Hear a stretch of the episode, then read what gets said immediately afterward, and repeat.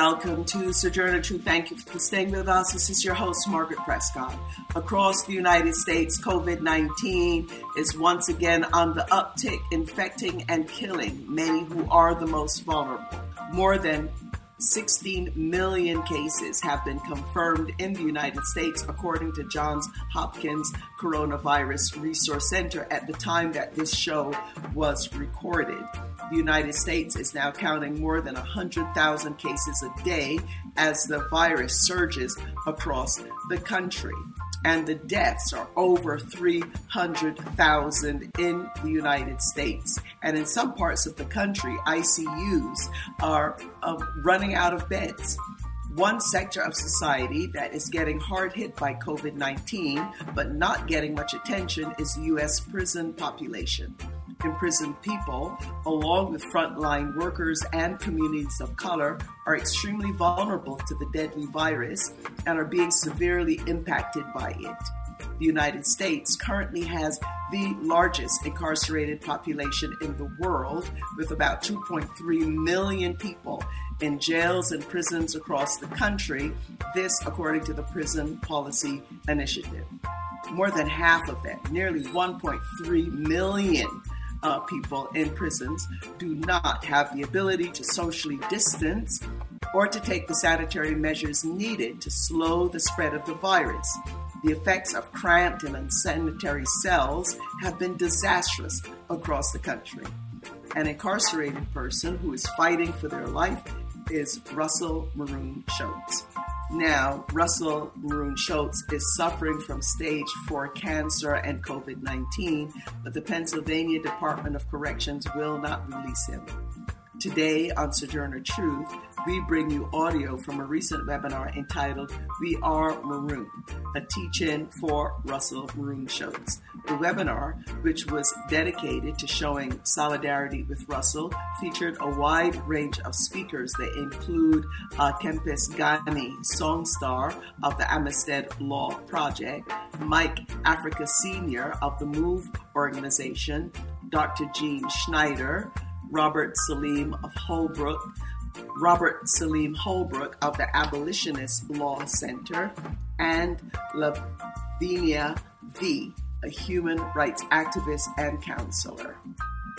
We live in a global world. We're all interrelated, so on Sojourner Truth, we work to bring directly to you news and views on local, national, and international policies and stories that affect us all. And we draw out how those of us most impacted, women, communities of color, and other communities are responding. We also discuss the interrelationship between art and politics. Now for our news headlines. I'm Max Pringle with these headlines. The U.S. has recorded its first case of a new variant of the coronavirus, first detected in the U.K. The virus has been found to be more contagious, but not necessarily more deadly. It's been found in a Colorado man who'd not been traveling. That has triggered a host of questions about how the first U.S. case of the new version showed up in Colorado. New variant infections are soaring now in Britain. The new variant has also been found in several other countries. Colorado officials are expected to provide more details at a news conference today about how the man in his 20s from a mostly rural area outside Denver came down with the variant. Experts say the vaccines being given now are thought to be effective against it. Senate Majority Leader Mitch McConnell on Tuesday blocked a swift vote on a $2,000 COVID stimulus payment to most Americans proposed by President Trump and backed by the Democratic-led House. The GOP leader signaled an alternative approach that links Trump's demand for aid with restrictions the president wants on tech companies and for a new commission to review the election results. The appeal for a bigger check came after President Trump signed a $900 billion stimulus package that featured $600 payments. Many Senate Republicans oppose the increase, citing the price tag. Senate Minority Leader Chuck Schumer says he doesn't buy it. I don't want to hear that we can't afford it. I don't want to hear that it would add too much to the deficit. Senate Republicans added nearly $2 trillion to the deficit to give corporations a massive tax cut. Mitch McConnell says the Senate will begin a process to address the issues, but the next steps are highly uncertain, and it's quite possible no bill passes. Britain has authorized another vaccine for emergency use. This one was developed by Oxford University and AstraZeneca. The first green light Wednesday for the shot, dubbed the vaccine for the world, brought a measure of hope that the pandemic could be brought under control. More from Future Story News' Chris Jones in London. The UK has ordered 100 million doses of the Oxford vaccine, which is planned to be rolled out from January 4th. Prime Minister Boris Johnson said the authorisation of the new vaccine was a triumph and that the government will now do its best to vaccinate as many people as quickly as possible. This comes a day after 53,135 people tested positive for COVID-19, a record number of daily cases since the beginning of the pandemic. This new vaccine, unlike Pfizer-BioNTech's, can be stored at fridge temperature and so will be easier to deliver to the likes of care homes and GP surgeries. Chris Jones, London. Meanwhile, India has extended a ban on travel from the United Kingdom after more cases of a new coronavirus strain were identified in the country. Feature Story News' Sriyashi Mukherjee reports from New Delhi. India's Civil Aviation Minister announced that the country will be extending the temporary suspension of flights to and from the UK till the 7th of January, after which the flights between the two countries will resume in a strictly regulated manner. This decision came after more cases of a fast-spreading variant of COVID-19 were detected, bringing the total number to 20. Last week, India decided to suspend flights to and from the UK to try and limit the spread of the new virus strain. The Indian Health Ministry said that the situation is under careful watch and regular advice is being provided to the states for enhanced surveillance and containment. Sriyashi Mukherjee, New Delhi. Louisiana Congressman-elect Luke Letlow has died from complications related to COVID-19 only days before the 41-year-old Republican would have been sworn into office. His spokesman confirmed the Congressman-elect's death Tuesday night. Dr. Paul Offit, a Food and Drug Administration Advisory Committee member, told CNN that Letlow's relative youth shows that COVID-19 is dangerous for anyone. I think we work with a lot of denialism in this country. We assume that it's never going to happen to us or it's never going to happen to someone that we love until it does happen. And I think it's always sobering. You know, we're not helpless here. We can wear masks and social distance and do the best we can, and often we don't do that. So it's really heartbreaking. The incoming congressman was elected in a December runoff and was set to take office in January. He was admitted to a Monroe hospital on December 19th after testing positive for the disease. He was later transferred to Auctioner LSU Health Shreveport and placed in intensive care, where he died. I'm Max Pringle. You're listening to Sojourner Truth on Pacifica Radio. This is Margaret Prescod, host of Sojourner Truth, and those were our news headlines. And now we kick off our Sojourner Truth special on Russell Maroon Schultz. During today's program, you will hear presentations by a diverse panel of campaigners and a webinar entitled We Are Maroon, a teach-in for Russell Maroon Schultz. They include Ghani Songster of the Amistad Law Project, Mike Africa Sr. of the MOVE Organization, Dr. Jean Schneider, Robert Saleem Holbrook of the Abolitionist Law Center, and Lavinia V, a human rights activist and counselor. Let's hear from them now. Hi, so I'm Sister Lavinia, a.k.a. V. And I'm Kempis Ghani Songster. Welcome, everybody. We're very pleased and honored that you are joining us this evening for a virtual teaching for Russell Maroon Schultz, where we'll take a dive into the issues of COVID-19 behind the walls as it affects vulnerable elders and other vulnerable people, but specifically our political prisoners like Russell Maroon Schultz. Think about what you just heard.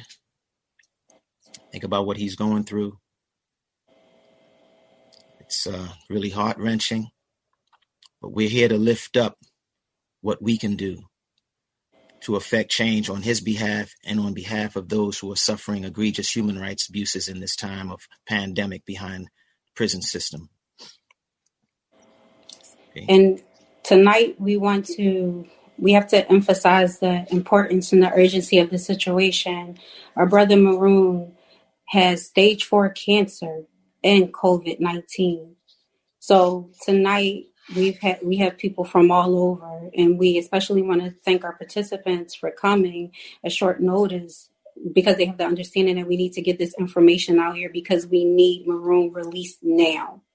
We're not asking them to take care of him anymore. He does not need to be there. We need him released now. So tonight we want to share with you some of the information that we have, some of the things that we can do, and some of the things that, you know, are actually being worked on right now. So we're going to start off and get into the health discussion first. And Brother Ghani is going to go and lead you into that, about the diseases and illnesses that are lingering behind the walls.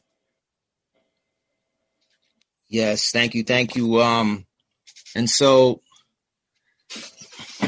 we have with us tonight to talk about, as we dive into this health segment, we're going to be having a conversation with Mike Africa Sr.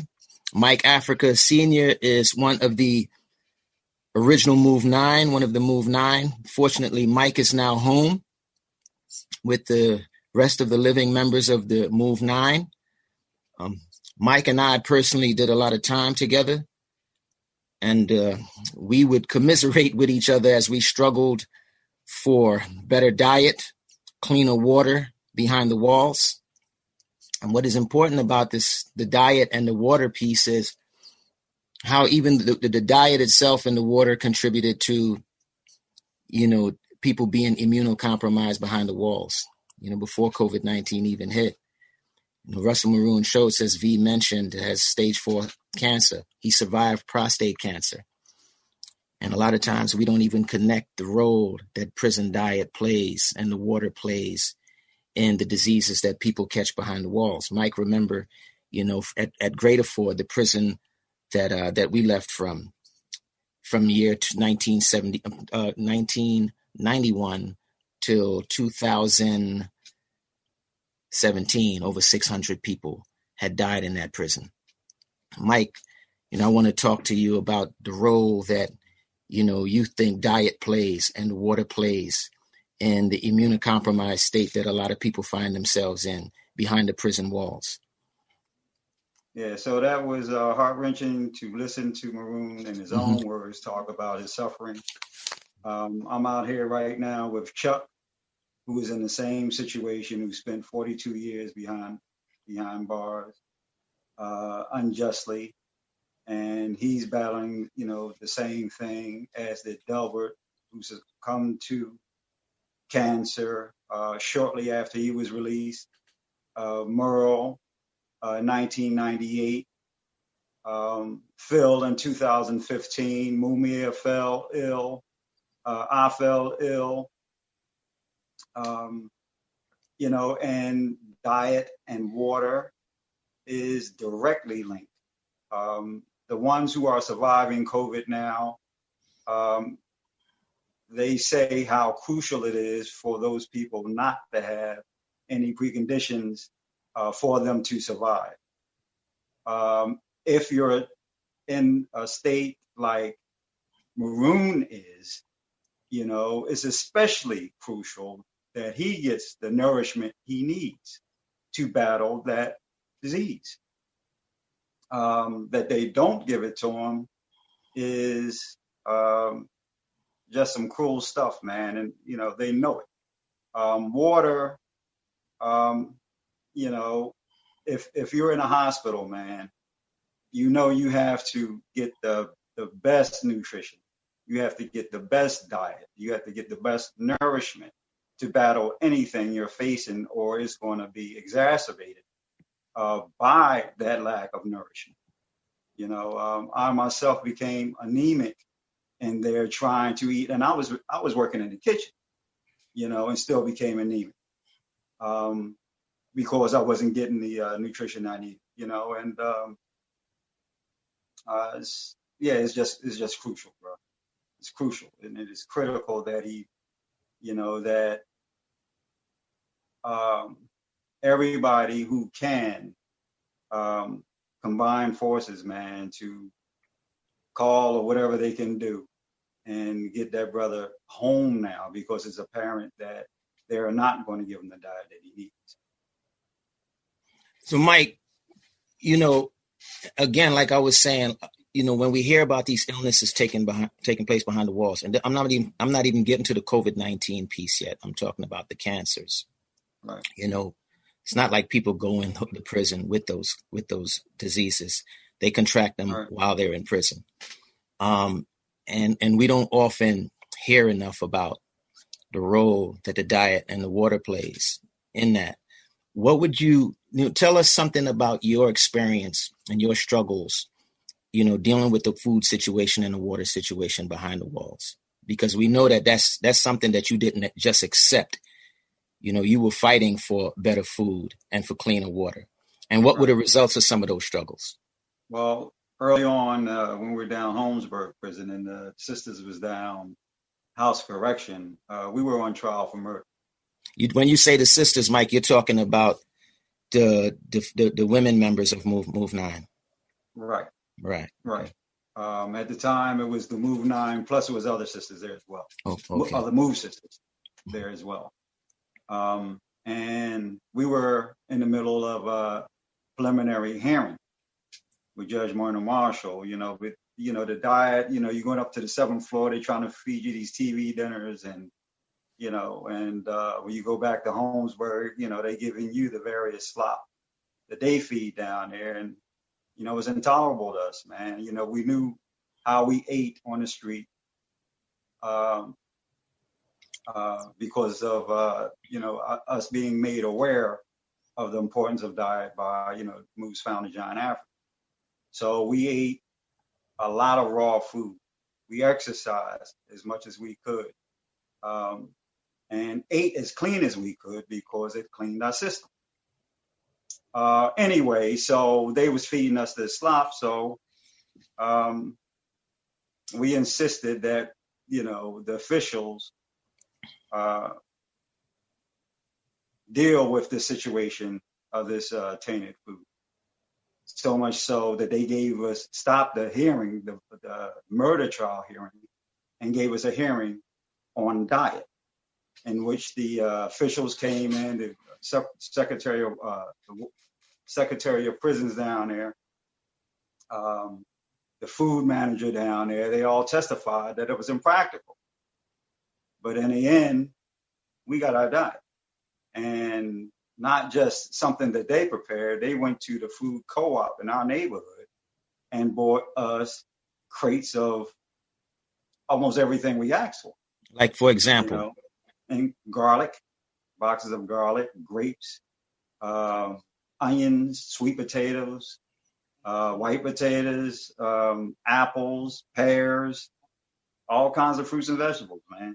And I mean, I'm not talking about canned fruits and vegetables. I'm talking about fresh food. And so much so that we had a cell, not ourselves, a separate cell containing all the boxes of foods and fruits and vegetables that we won that case on. So, yeah. Stop for a minute, Mike, because I think people need to understand this. We're talking about the jail system, the prison system, Holmesburg, where they were allowing people to bring food to y'all from the streets that was grown in gardens, community gardens, right? Co-ops into the prison. And they actually designated a cell for y'all to stock the food in. Right. And how many of y'all were able to make this happen? It was 12 of us there, 12 MOVE people there. But of course we had support on the outside. I MOVE folks on the outside.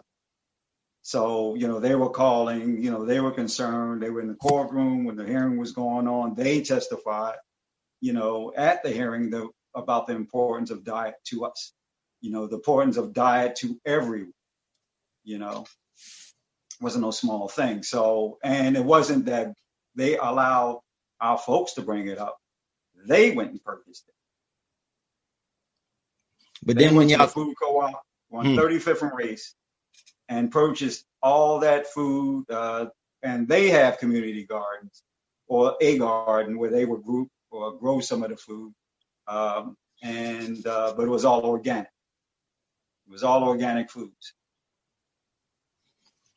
But after the case and y'all got up, after y'all were found guilty and sent up state, that was done with. That was over. It was a new struggle. One of our brothers, Frank Africa, who was one of the ones they murdered up at the Osage Avenue, Louise's son. He filed a suit because he ate nothing but raw. And so almost, everything they were serving except, the little bit of fruit they served is all he could eat, all he would eat and at the time. But he filed a suit trying to get his diet the same way we had down Holmesburg, down the county. But they struck it down. They didn't let them have it. So since that time, whenever we would then file another suit about it, they would use that case against us, even when they was giving almost everybody who asked for a diet their diet under religious means or whatever, But they kept on denying us, MOVE people, any semblance of our, nutritional diet.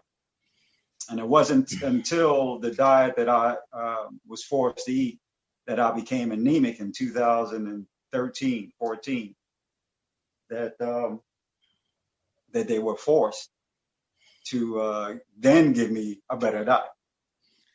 Yeah. I think, Mike, it's important for people, so people could understand the context of where you're coming from. Like, it's not just, because a lot of people in society might have this idea, well, you went to prison, you're not going in there to eat full course gourmet meals and stuff, you're in a prison, you know what I'm saying? What do you expect? But it's not where you're just talking about, well, the food is not prepared well or it's just sloppy. You're talking about the toxicity of the food. You're talking about the chemicals in the food. And you're talking about the toxicity of the water. This is what you're talking about, the unhealthiness of it. Absolutely. The water was horrendous. Ghani, you was up Huntington too, right? Yeah. Mm-hmm.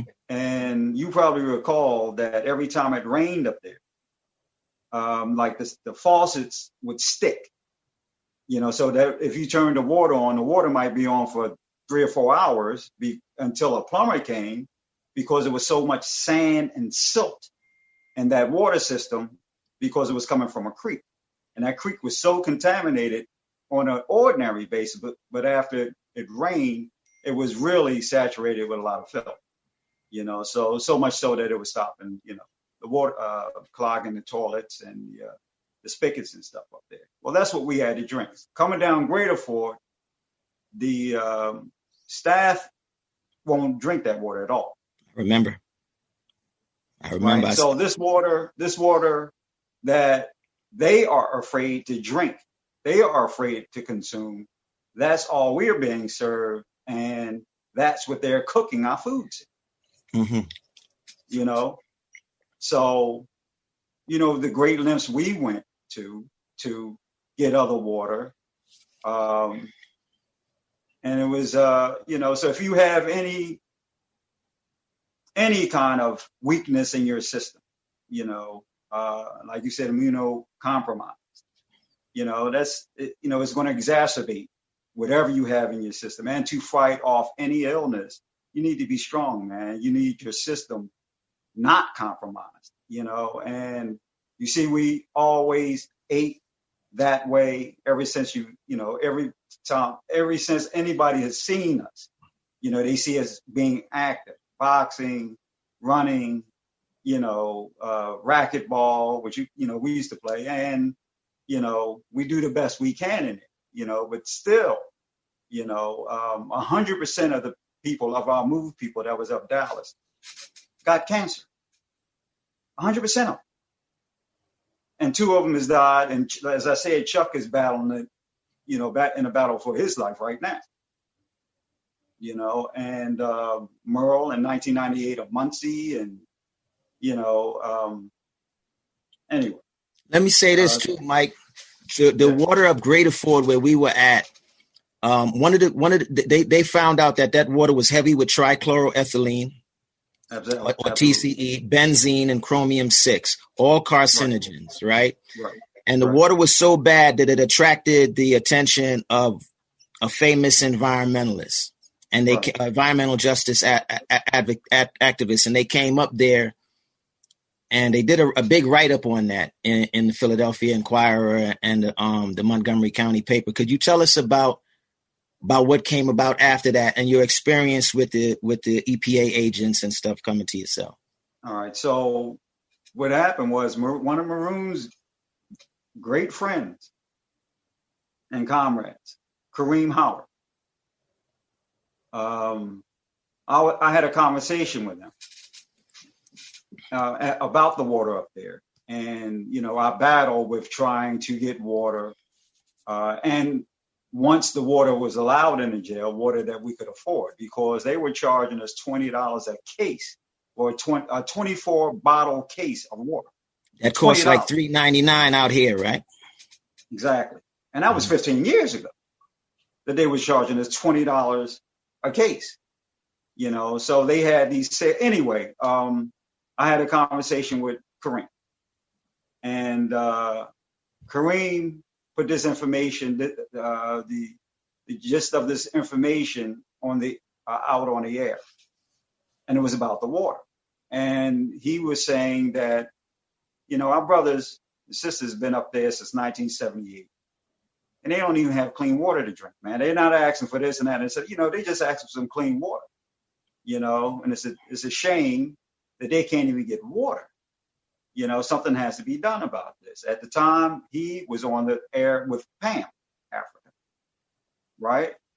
And, you know, they called giving them hell about it. You know, they called some folks on the street and, you know, that grew. So my son was the one who called the office of Erin Brockovich, and she got involved. She had the water somehow tested and came with the conclusion that you just recounted a few seconds ago about what that water contained. While they were telling us, you know, what happened was as a result of that radio spot that Kareem and Pam did, they sent EPA up to myself up in Graterford. So they came, you know, I didn't know they was coming. You know, they knock on the door one day and it's 2 EPA officials, 2 maintenance officials, and 2 guards.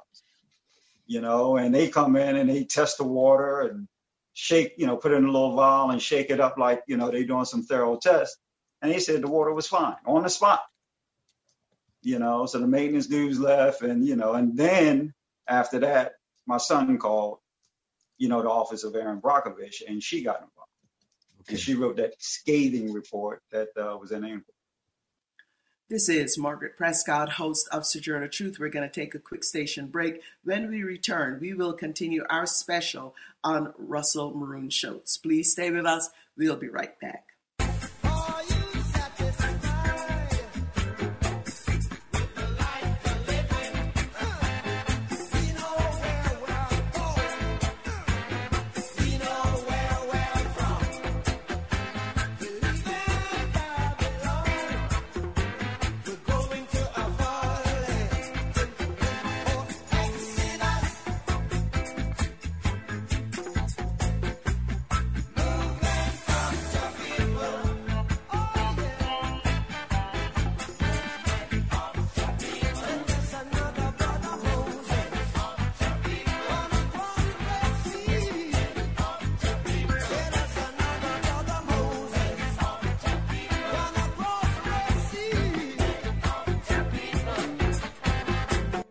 Welcome back to Sojourner Truth. If you've missed any part of this hour, from 10 this morning, for 90 days after that, just go to kpfk.org, scroll down to archives, click on Sojourner Truth. You'll be able to hear the show in its entirety, and you could check us out on our website at sotrueradio.org. If you're a member of Facebook, you can look for us and friend us there. Our handle on Instagram and Twitter, at So True Radio. We're also on SoundCloud. Just go to the search bar and type in Sojourner Truth with Margaret Prescod to find us.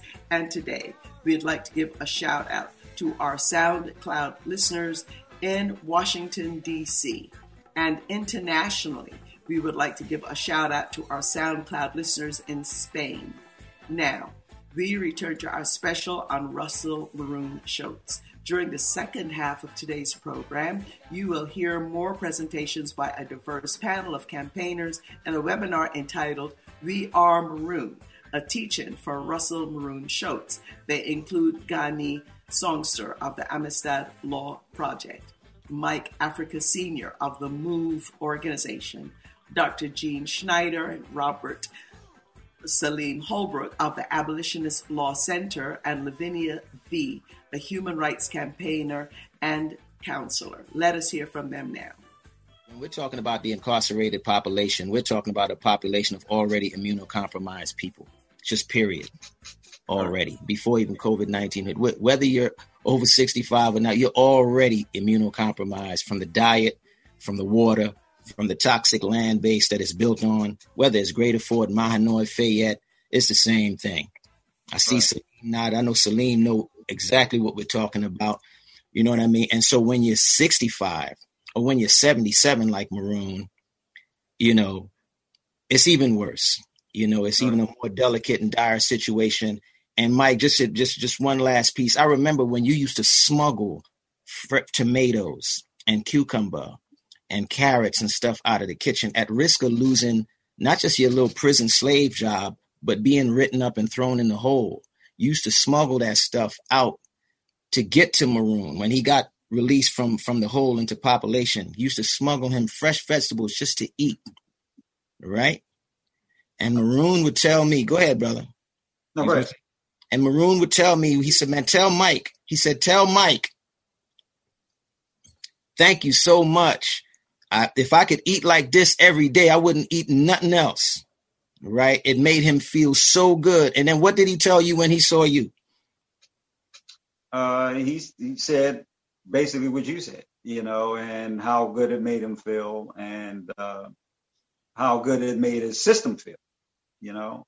And I'll tell you something, bro. It's like the little things I was getting, you know, wasn't a chore to, you know, the staff there.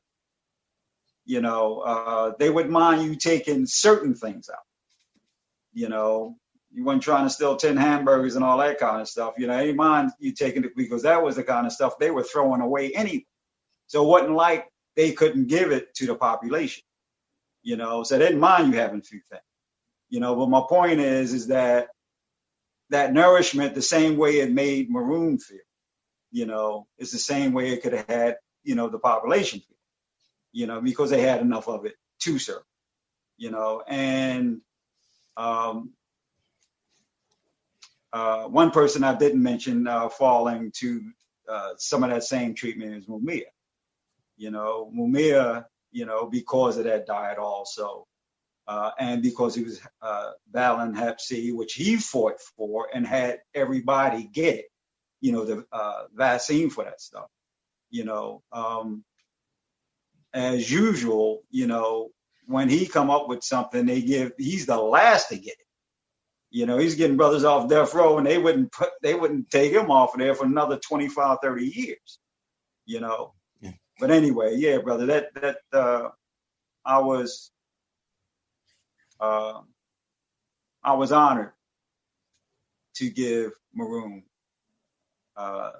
those vitamins, that much needed protein, that much needed shot of something that he really needed, something that we all need, you know. And it's not a thing that it's a favor that you're doing us, you know. And people, for like you said, for the people who were saying, well, they up there in prison, what do they expect?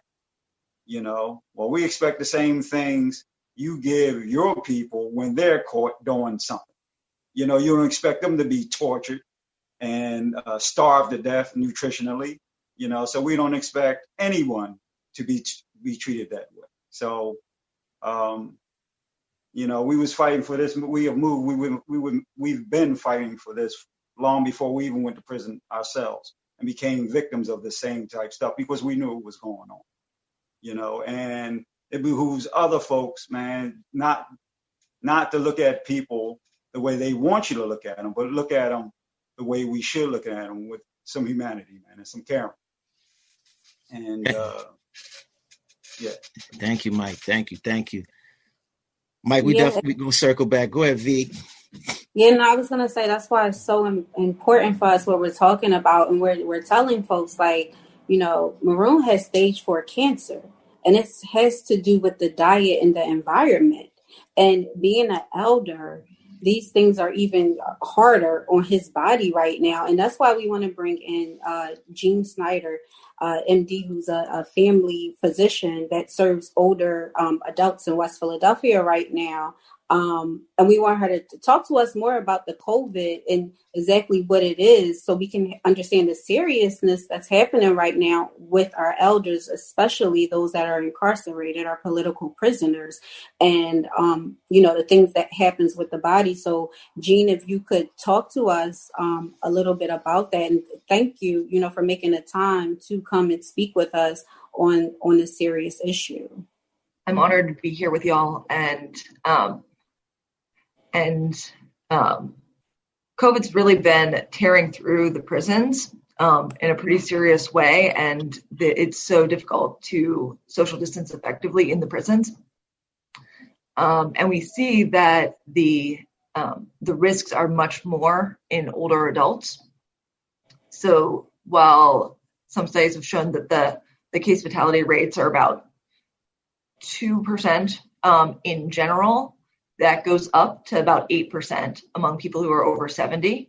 So there's a much more serious risk for these older adults who are in these conditions where they just can't physically distance from each other effectively.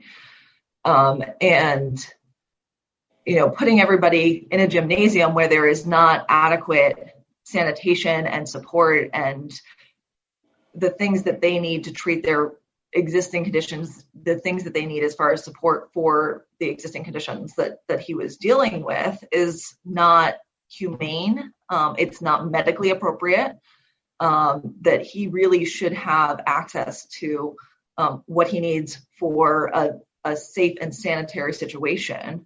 And he should have access to his treatment and have treatment that's guided by his oncologists. That's really the optimal care and is not unduly interrupted. They've found ways for people to be able to get their treatment even during COVID. That they're being cautious about that on the outside, but there are ways that if people need to continue their treatment, they're able to do that. Some of the things that COVID can do to the body, primarily there's the respiratory illness, but it does cause other systemic effects. So the respiratory illness is going to be pneumonia and respiratory failure in some cases, but it also has effects on the heart and cause inflammation in the heart, heart rhythm problems. It also has a systemic effect that is favors the formation of blood clots, including blood clots in the legs that can travel to the lungs, something called pulmonary emboli, which is a pretty serious situation. And the risk for that is higher in people who have cancer. It's already like a procoagulant state. So those are some of the concerns that come up with COVID. And, you know, I'm not Maroon's doctor and not his oncologist. And it's important that he has continuous effective access to that team. And even after COVID, at 2 to 3 weeks, even for those people who aren't hospitalized, about a third of them, a little more than a third of them, still have some persistent symptoms. And so even though so there are things that we are coming to understand, that there are there is more potential for long-term sequelae, even after making it through the acute illness. And that certainly doesn't affect everybody, but it does affect a substantial number of people. Some of the things that they're doing,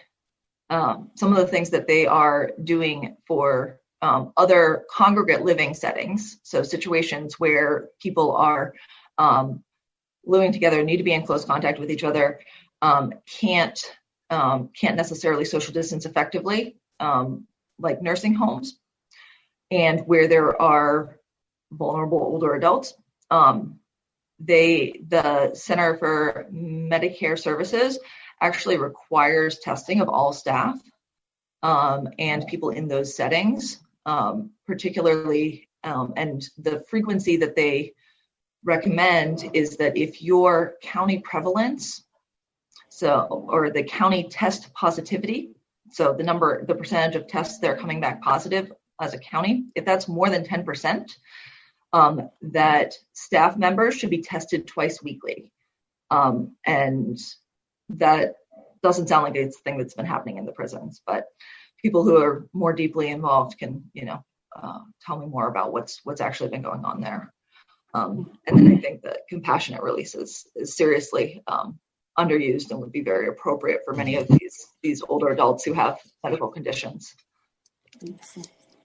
So again, because I want people to understand and for us to highlight, some of the challenges that those who are suffering from COVID-19 and these other illnesses, diseases that they are being passed and given through food, because we know for a fact, no one has left out and came into the community and contracted COVID-19 and then came back in. So that means that, it's the staffs, the people, the workers that are bringing it in, and now you're contracting it. But what are the specific challenges that you may face, especially when you're part of the vulnerable population as an elder, such as Maroon? What are some of the challenges that he is facing now? And, you talked a little bit about the respiratory, but what are some of the other things between the COVID-19 and having cancer as well? And, his body being impacted because of the food. So, yeah, I mean, there's the blood clot risk. Anemia is very common in colon cancer as well. And a diet that's low in iron doesn't help with that. With colorectal cancer specifically, there are some associations that a high fiber diet, so all of those good vegetables that you brought out to him, as well as whole grains and nuts seem to be associated with better outcomes. And then processed meats and cured meats seem to be particularly strongly associated with worse outcomes in terms of dietary factors. And of course, anyone drinking benzene is going to be very bad for them. The things that are specifically carcinogens are really problematic. So I want to thank you for that. And we don't want you to go anywhere because we want to, talk with you a little bit more later on about, just pushing forward and some of the things that we can do when it comes to helping with the health issues and then pushing to bring him home. Because in your personal opinion, would you say that it would be best for him to be released right now so we can take care of him and give him the care that he needs?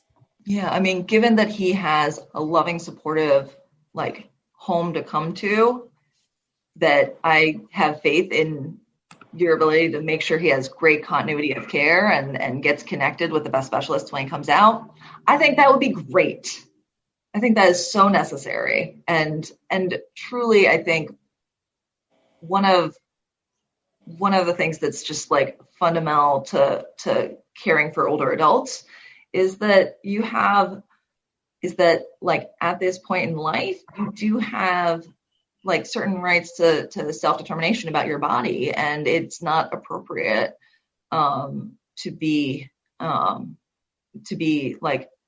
forced into a particular course of treatment. That the decision-making should be shared decision-making, so that you really have all the options before you, and that you've got good support and that you have a choice about where and with whom you want to spend this portion of your life.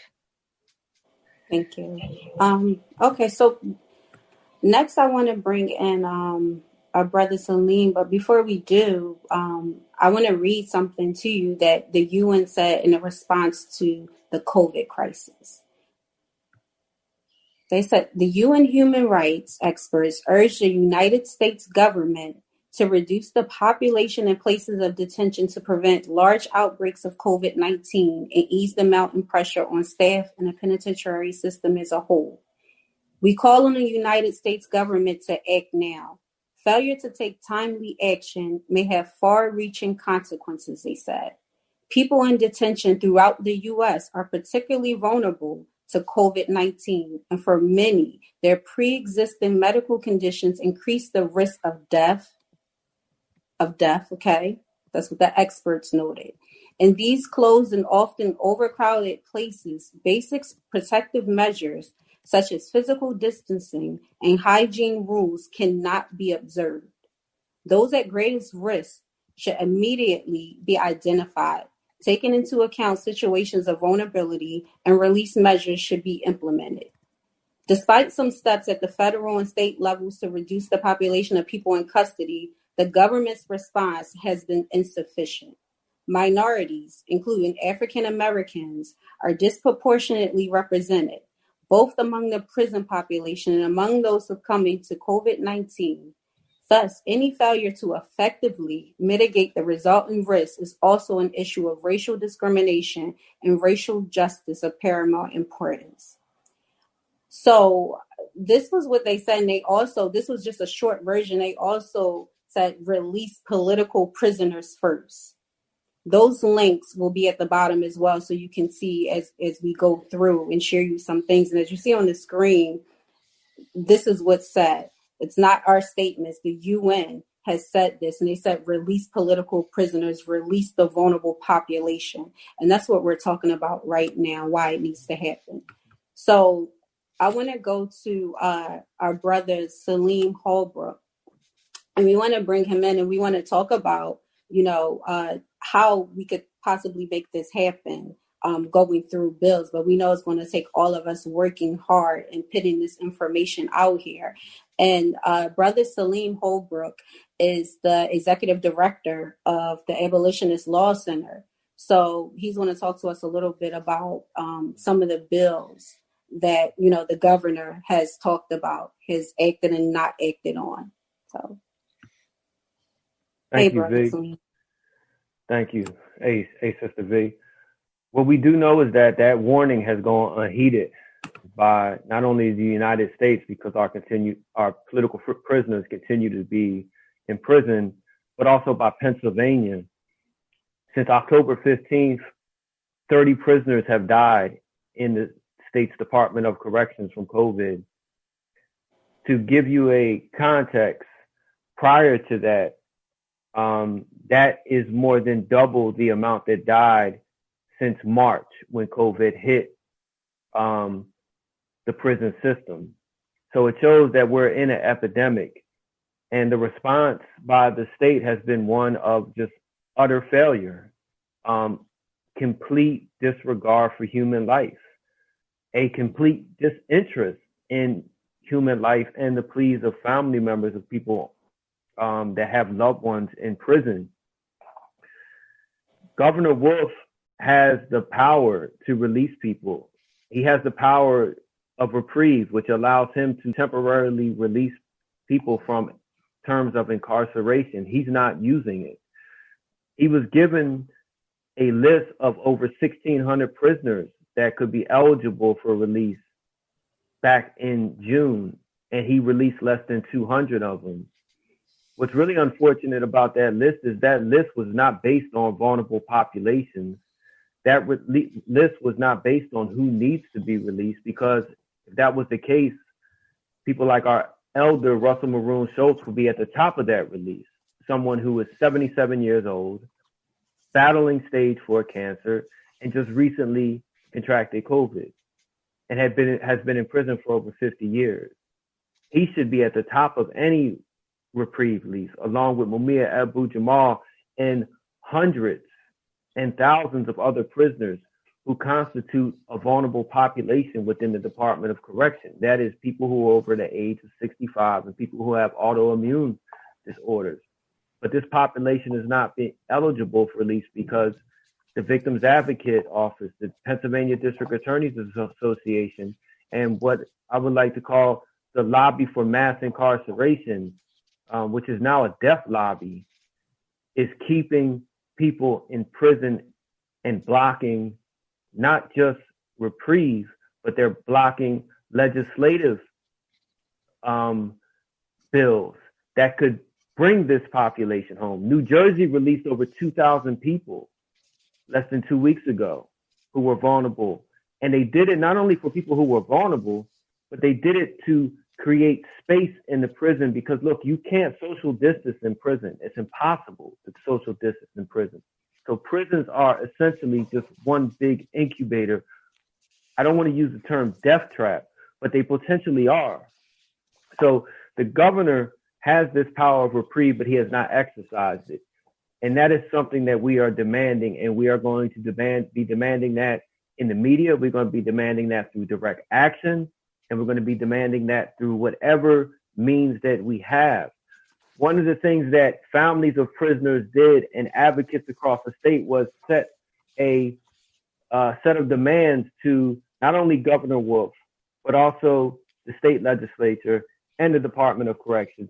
These demands can be found at decarcerate.pa/COVID demands, and it could also be found on several social media pages like Human Rights Coalition, Abolitionist Law Center, Let's Get Free, Amistad Law Project.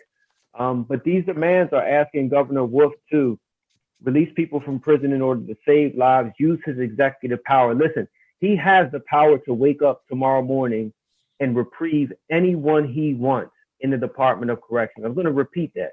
He doesn't have to get anyone else's approval. He can wake up tomorrow morning and issue reprieve. These are temporarily releases, right?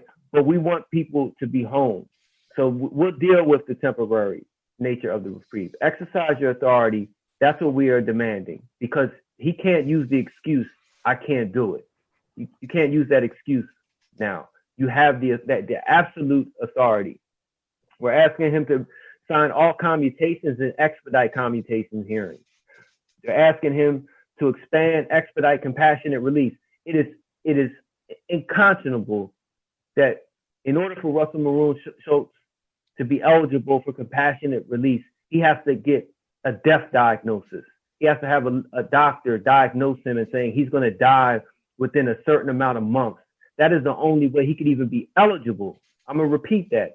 Not be released for compassionate release, but just to be eligible for compassionate release, he has to have a death letter. That is unacceptable. We are asking for that to be changed.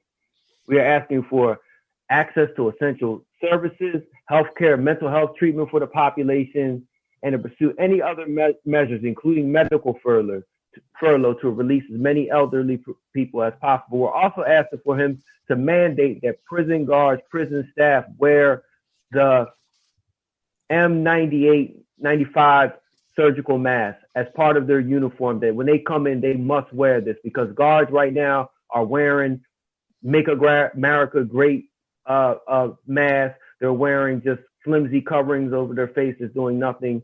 They should have those masks as essential workers have those masks within the Department of Corrections. We're asking the PA legislature to afford parole eligibility to all elderly prisoners, to enact widespread sentencing reductions, and we're asking the DOC that during the time of epidemic, they should expedite parole recommendations, and that there should be transparency. And most importantly, because I'm going to close with this again, I'm going to ask people to search for those demands on decarceratepa.info/COVID demands, as well as social media platforms like the Abolitionist Law Center, Human Rights Coalition, Let's Get Free, Amistad Law Project. But we are also asking to, in addition to Russell Maroon Schultz's immediate release, we are also asking that the state include prisons in their daily updates about COVID in Pennsylvania.